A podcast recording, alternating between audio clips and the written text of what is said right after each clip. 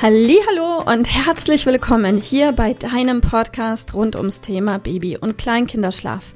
Mit diesem Podcast möchte ich dich und deine Familie dabei unterstützen, Entspannung in eure vielleicht noch angespannte Schlafsituation zu bekommen, sodass Einschlafen und altersentsprechendes Durchschlafen für deine Maus zu einer einfachen und schönen Sache werden kann. Mein Name ist Miriam Ende von Mein Baby Schlaf Coaching. Ich wünsche dir ganz viel Spaß mit dieser Folge. Hallo und herzlich willkommen heute mit der Frage, warum dein Kind am Morgen relativ schnell wieder müde ist. Gerade eben hatten wir diese Frage auch wieder bei uns in der Ausbildung und auch tatsächlich schon nach sechs, sieben Ausbildungstagen kommt es immer mal wieder vor, dass wir uns die Frage stellen in der Ausbildung, wie kann denn das sein, dass die kleinen Mäuse, gerade wenn sie doch acht, neun, zehn oder vielleicht sogar 14 Stunden am Stück geschlafen haben, bereits ein, eineinhalb, spätestens zwei Stunden nach dem Aufwachen in der Früh schon wieder munter sind und das, obwohl sie ja die ganze Nacht Schlaf hinter sich haben. Für unser Verständnis als Erwachsenen müsste man doch meinen, okay, ein Kind hat die ganze Nacht geschlafen und jetzt dürfte es doch eigentlich auch einige Stunden durchhalten und dann vielleicht erst später am Tag wieder müde werden. So ist unser Verständnis.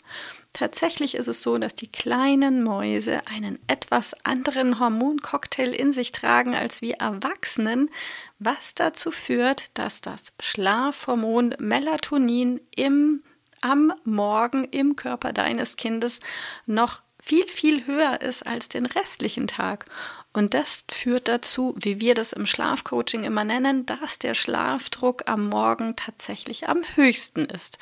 Und aus diesem Kind, äh, aus diesem Grund ist dein Kind total dankbar, wenn du es in der Früh eben nach ein, eineinhalb Stunden, spätestens nach zwei, je nach Alter, sein erstes Tagschläfchen anbietest.